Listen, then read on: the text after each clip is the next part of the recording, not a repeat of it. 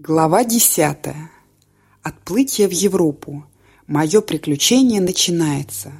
Успех усилий в Монреале еще более повысил мое желание усовершенствовать французский язык, и поэтому я решил поехать во Францию. Вовлеченность ведет к успеху, а успех укрепляет вовлеченность. В июне 1962 года я закончил свою летнюю работу на строительстве и отправился в Монреальский порт, чтобы найти возможность отплыть в Европу, нанявшись матросом.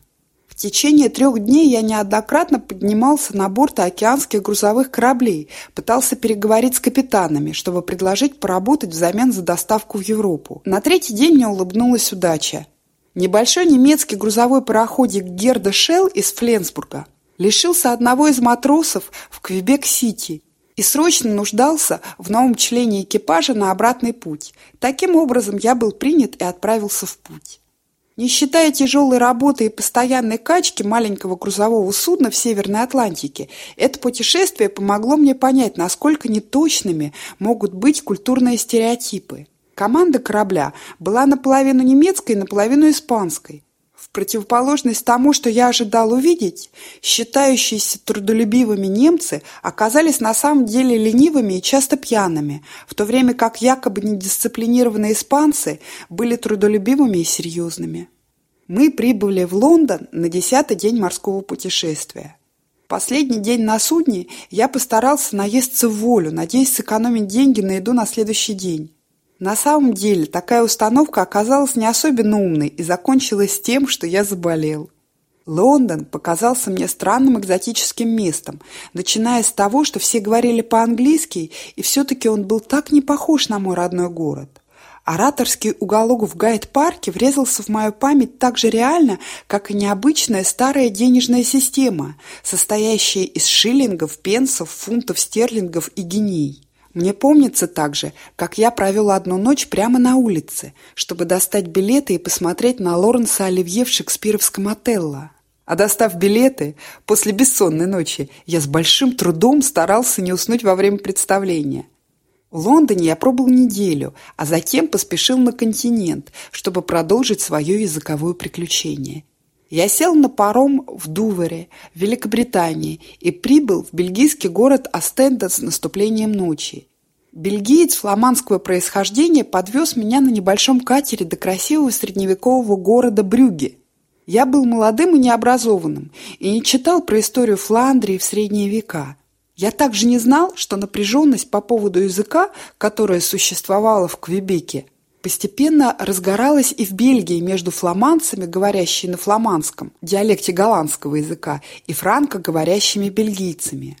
Откровенно говоря, я бы хотел когда-нибудь еще раз вернуться в Брюгге, чтобы вновь окунуться в хорошо сохранившуюся средневековую атмосферу этого города. Но тогда я был торопливым молодым человеком и поэтому уже на следующий день автостопом отправился во Францию. У французов репутация грубых людей, но французы, с которыми я встречался, были приветливыми и гостеприимными. До окрестностей города Лили в Северной Франции меня подвезли два школьных учителя, которые разрешили мне провести ночь в школьном помещении, поскольку это было в период летних каникул. Затем они пригласили меня на ужин, где я познакомился с другими французами, которые довезли меня до Парижа на следующий день. Я все еще помню особое волнующее чувство, когда мы ехали по бульвару Великой Армии по направлению к Триумфальной арке, которую я так часто видел в фильмах. Я не мог поверить в то, что теперь я действительно здесь. Мои французские друзья пригласили меня провести две недели в своей очень скромной квартире в 20-м округе Парижа, где проживает в основном рабочий класс. Мне предоставили временную работу в бюро путешествий, где я выполнял переводы. Я жил и питался с этими людьми в течение двух великолепных недель, пока я исследовал город пешком и на метро. Мои новые друзья брали меня на пикники в средневековые замки в окрестностях Парижа, а также на другие общественные мероприятия. Мне было жаль расставаться с ними, когда я в конце концов решил поехать на юг. Я понял в самом начале своего пребывания во Франции, что даже мои далеко не совершенные знания французского языка помогают мне найти новых друзей и комфортно чувствовать себя с людьми. Я не был слишком самоуверенным, но и не беспокоился особенно о своем произношении. Я просто наслаждался общением. Конечно, иногда я встречал французов, которые не были столь же приветливыми. Правда и то, что некоторые чиновники получали какую-то радость, говоря «нет». Часто, когда вы пытаетесь узнать о доступности той или иной услуги, вы встречаете холодный душ повторяющихся отказов. «О, нет! В этом случае нет, конечно же нет, так не пойдет, нет». Но секрет выживания в иностранной стране или в чужой культуре – это постараться забыть о неприятном и сосредоточиться на позитивном. Мой французский язык был еще далек от совершенства, и порой у меня проходила нервная борьба с высокомерными и нетерпеливыми французскими официальными служащими и продавцами. Но сейчас я уже не помню многих неприятных инцидентов, потому что я не придавал им большого значения. Однако я до сих пор помню случаи, когда мои пробелы в знании языка поставили меня в щекотливое положение. Как-то, в первый год моего пребывания во Франции, у меня появилась американская подруга – ее родители работали в Аликанте, в Испании. Во время пасхальных каникул мы решили поехать к ним автостопом. Я взял с собой подарок – пластинку Жоржа Брассена, популярного французского шансонье.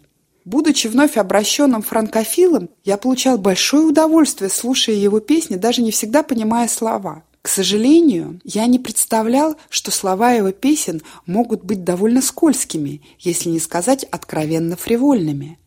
Когда родители моей подруги послушали подарок, который я привез, они были шокированы.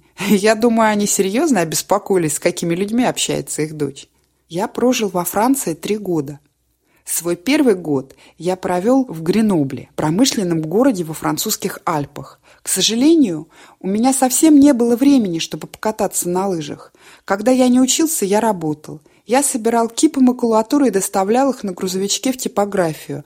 Был помощником официанта в гостинице «Парк-отель». Продавал газету «Франс Сойер» на главных площадках и в кафе Гренобля, а также преподавал английский язык. Мне даже удалось поиграть в хоккей за хоккейную команду Гренобльского университета. Дополнительным привлекательным моментом в Гренобле для меня было присутствие здесь большой группы шведских девушек, которые приехали изучать французский язык а мне в результате общения с ними удалось больше узнать шведский язык.